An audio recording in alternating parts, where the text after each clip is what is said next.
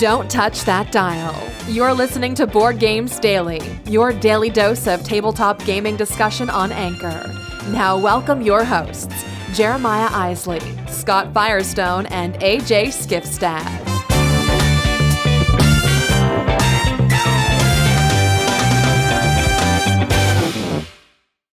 Oh my goodness, welcome back. Uh I don't know what happened there on Friday.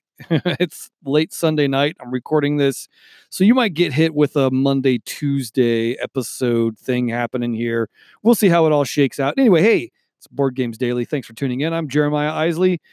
Coming at you today, we've got a couple things, including some more thoughts on sailing towards Osiris from AJ. We've also got a topic of the week. We're talking about games that are ugly but play great. So we'll be talking about that for this week. You can get in on that conversation, and uh, we're gonna have Kickstarter wiki week wiki wiki wiki. We're gonna have Kickstarter weekly coming at you. So stay tuned for all of that. Don't forget a couple of things. One, if you want to be a part of the conversation, you can call the hotline 216 352 3864. We'd love to have you call, be a part of the show. Also, uh, if you want to get in on the contest for a copy of Call to Adventure, there's a way you can do that. How do you do that? It's real simple. You go to Twitter, you tag both Theology of Games and Board Games Daily, and you tell us the name of your character and your origin story. That's right. We want you to craft a hero for this contest. Use the hashtag call to adventure, and you will be entered into the contest. That's all you got to do. So, we've got some fun ones out there. It's been pretty fun so far, and uh, I look forward to seeing the fun or crazy or cool character that you contrive for this contest. So, get those in. You've got a couple more weeks here until we pick a winner and uh, looking forward to seeing that. Uh, let's see. I think that's all I've got. So thanks for tuning in. we are going to get rolling here on today's episode. I'm Jeremiah Isley. Thanks for tuning into Board Games Daily. As always, we're powered by theologyofgames.com. You can be more than just a listener. If you're listening via the Anchor app, you can be a part of the discussion by using the voice message feature. Don't just sit on the sidelines. Download the app and join the conversation today.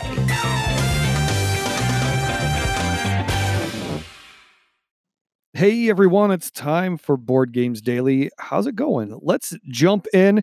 Wanted to let you know before we actually before we jump in, I have to tell you we are brought to you this week by uh, once again hit list from Ban Astronaut Games.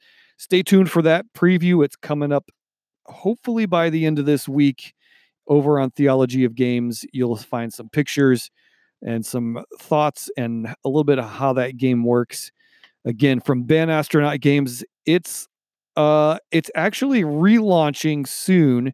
So I'm not sure. I think it was like 20 bucks or 25 bucks, but stay tuned for that because they're going to be relaunching it. They're going to tweak their goals and things like that. So get ready for that. It's coming soon, coming back soon, and I'm I'm glad because it looked like they were probably going to fall short of their goal. So hopefully, uh, they'll be able to adjust some things and make sure that it's successful, which is going to be great for uh, the folks at Ban Astronaut Games. Also, this week, Kickstarter Weekly is brought to you by Movie Empire from Stimulus Games, and that's going to be our first featured game. I'm going to tell you a little bit about it right now. It is, I'm going to read some copy here from uh, theologyofgames.com. Movie Empire is a worker placement and set collection game for one to four players. You're a junior producer working for Mr. Grumpy, a big time Hollywood producer. You'll have to wisely use your workers to help produce movies and release them at the right time in order to get cash and awards. And Mr. Grumpy will expect you to do his bidding too. And don't forget the parodies and puns that come with this type of game too. Check it out. So it's uh it looks like it's $39. It's a it's a European it's from Stimulus Games and uh, it's 39 bucks plus shipping to get a copy of this game and that's like it's just just a base pledge there's not really much going on there in terms of like different levels and things like that so it's a nice clean and tidy little uh, campaign they've got running it closes on uh, it looks like April 25th. I'm going to click some links here while I'm recording too. Uh, so it is doing pretty well. Oh, yeah, gosh, it's already funded. So it is uh, 150% funded, which is great for them. And uh, it looks like it's going to be a pretty cool little game. Uh, of course, uh, this kind of reminds me of like the networks from Formal Ferret games just kind of has that feel of like running a movie studio or the networks it was you were running a network a tv network so this one looks like it's going to be fun and again it's not expensive to get in on it if you want to get in on the kickstarter you can still do that again until april 25th and so check that out from Stimulus Games. And thanks to them for sponsoring Kickstarter Weekly this week. And uh, good for them. They're, they're funded. It's on its way. So if you want in on it, get in on it. So, also uh, closing in just a few days is Valley of the Kings Premium from Alderac Entertainment Group, our good friends at AEG. Uh, Valley of the Kings first came out in 2014. It was a deck builder about amassing the most valuable artifacts to take with you to the afterlife. Um, it was followed by two expansions, and now AEG is bringing us a deluxe version, which includes all of the previous versions and a slew of new cards and Pharaoh cards with special powers. We love special powers here at Board Games Daily. so if you can give me special powers in a game, I'm all about it. Um, they've also upgraded the cards. They're now like the tarot size, the larger size cards, which is pretty cool. So you can get that. Again, it closes April 16th. So it's coming up pretty quick. If you're listening to the show late, you might have already missed it. But usually you can get in on like the pledge, the late pledge manager. Uh, they'll open that up. So hopefully, but uh, hopefully you'll be able to get in on that. And uh, looks like it's 50 bucks plus shipping for that. And yeah, they have well blown past their funding goals. They've hit $80,000 and they only needed 10 to make this thing happen. So lots of unlocked stuff going on. Uh, lots of uh, just great, great content on this premium edition of Valley of the Kings. And that's going to do it today for Kickstarter Weekly. Once again, want to thank Hitlist from Ban Astronaut Games and also Stimulus Games and their campaign Movie Empire. Check those out. I've got links in the show notes. Hey everybody, AJ here. Going to talk about a game that uh, Jeremiah and I got a chance to play a week or so ago. He mentioned it, I believe, last week. I'm going to talk about it today. It's called Sailing Towards Osiris. I just wanted to give my take and my impressions of it as I played it for the first time. It's this really cool game where uh, the pharaoh has died. He's sailing down the river towards Osiris, and you are architects in Egypt trying to build the best monument for uh, this pharaoh that's passed away because he's got no heirs to the throne. So whoever can provide him with the best monument as he sails towards Osiris to reach his final destination becomes the new pharaoh. So your goal is to create monuments as he's sailing along the river. So the game is played over four rounds, and I guess it would be more like a um, a summer, fall, spring, winter, or winter, spring type of feel. You're playing across four seasons. And so by the time Pharaoh gets to Osiris, he's pretty nice and stinky, I would think, even, even with the uh, mummification process. So you're playing across these four rounds, and in different sections of the river, there's going to be different locations along the river where you're going to be placing workers. Workers can pick up different resources.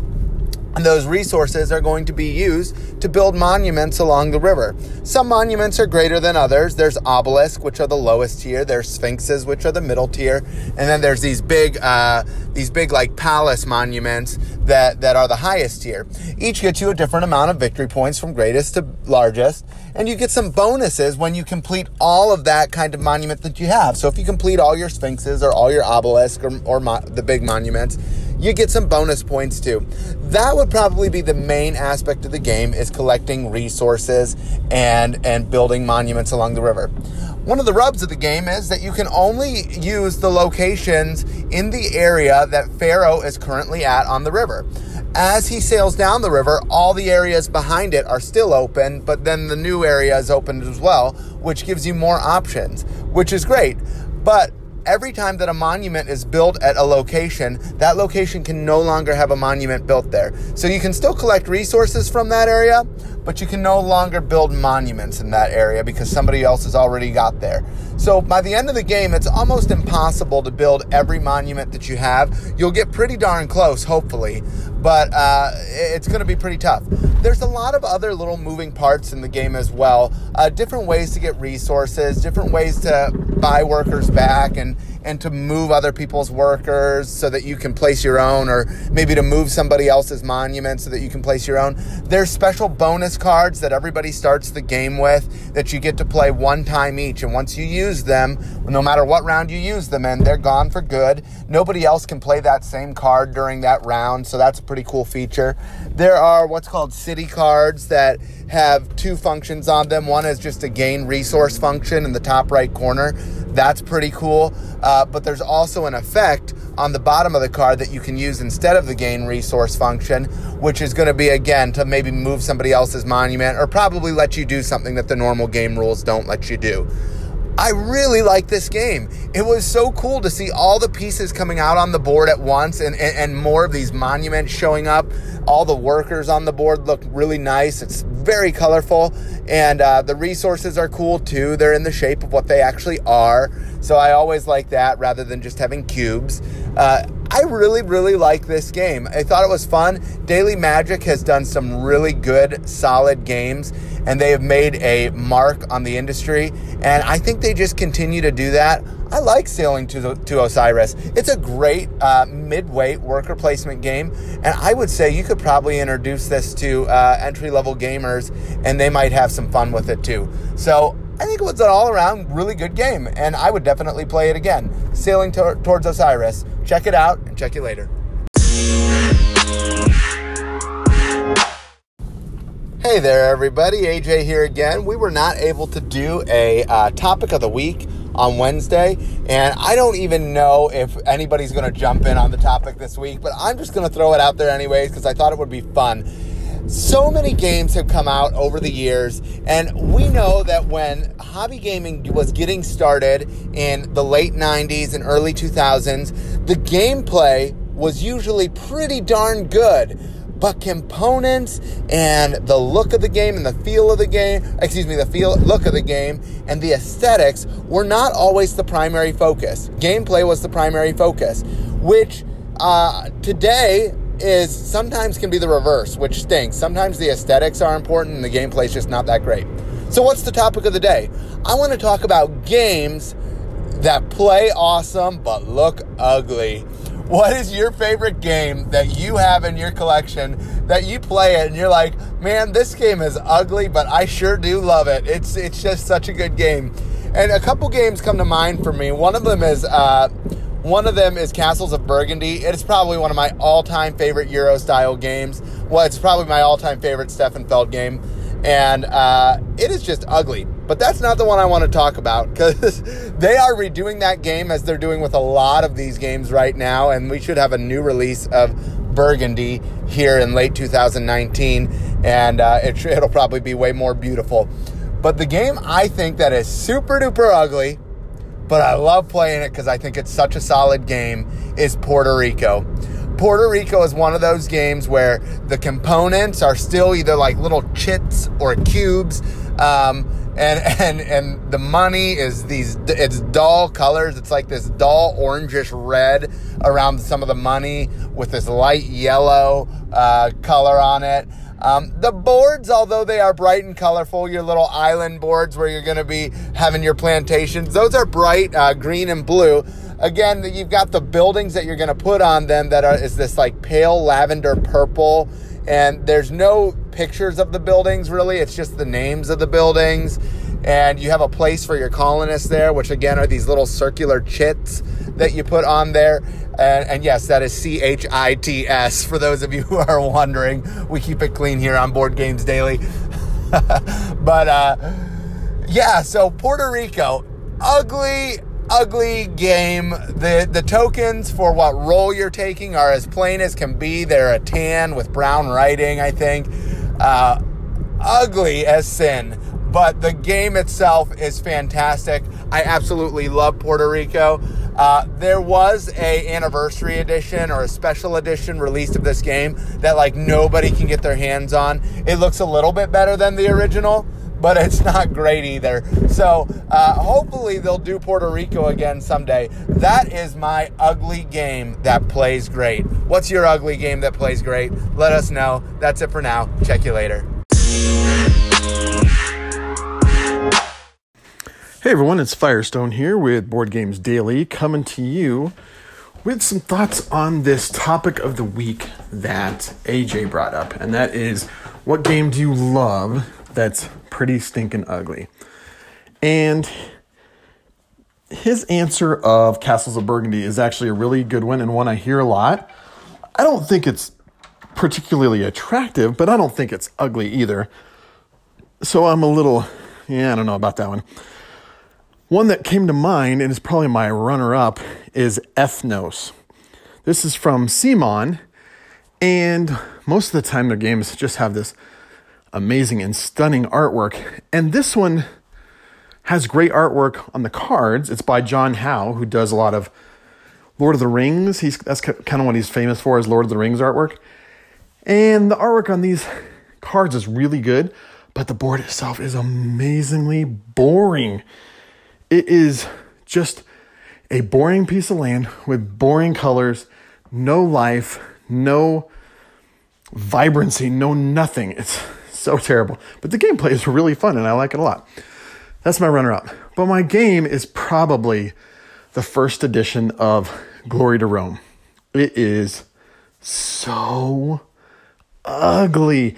It came in this clear clamshell and it was very totally cartoony art almost looked like art you'd find on a 60s or 70s kid show like Bullwinkle or something like that, where it's kind of exaggerated, not realistic art.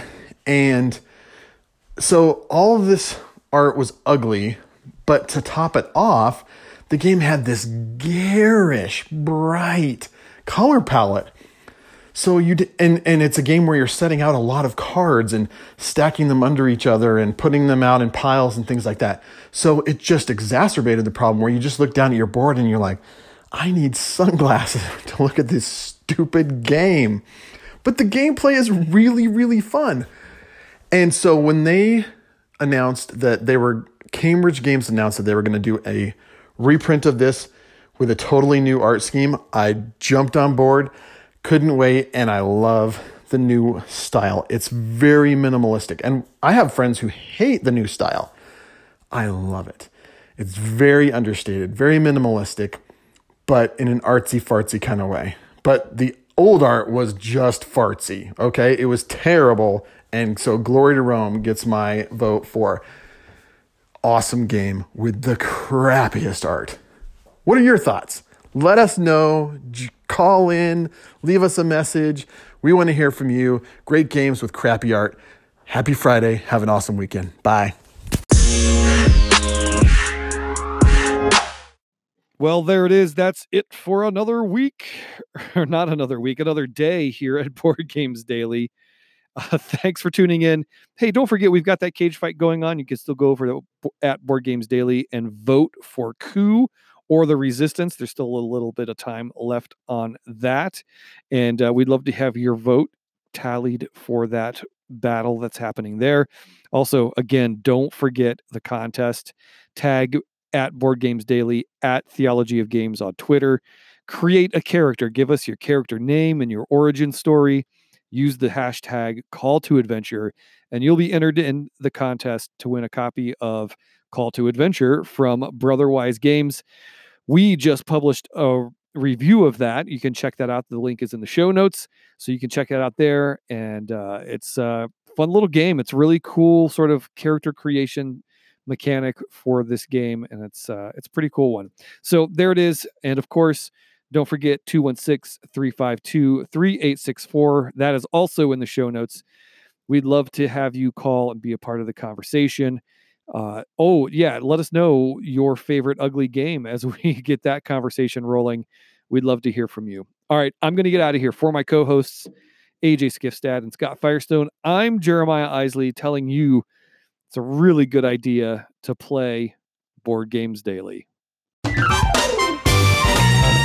Thanks for joining us today.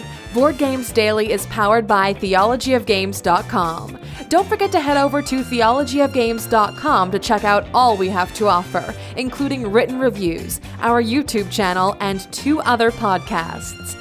If you enjoyed this show, don't forget to subscribe, rate, and review us on iTunes, Google Play, or wherever you're listening. Thanks for listening, and go put a game on the table.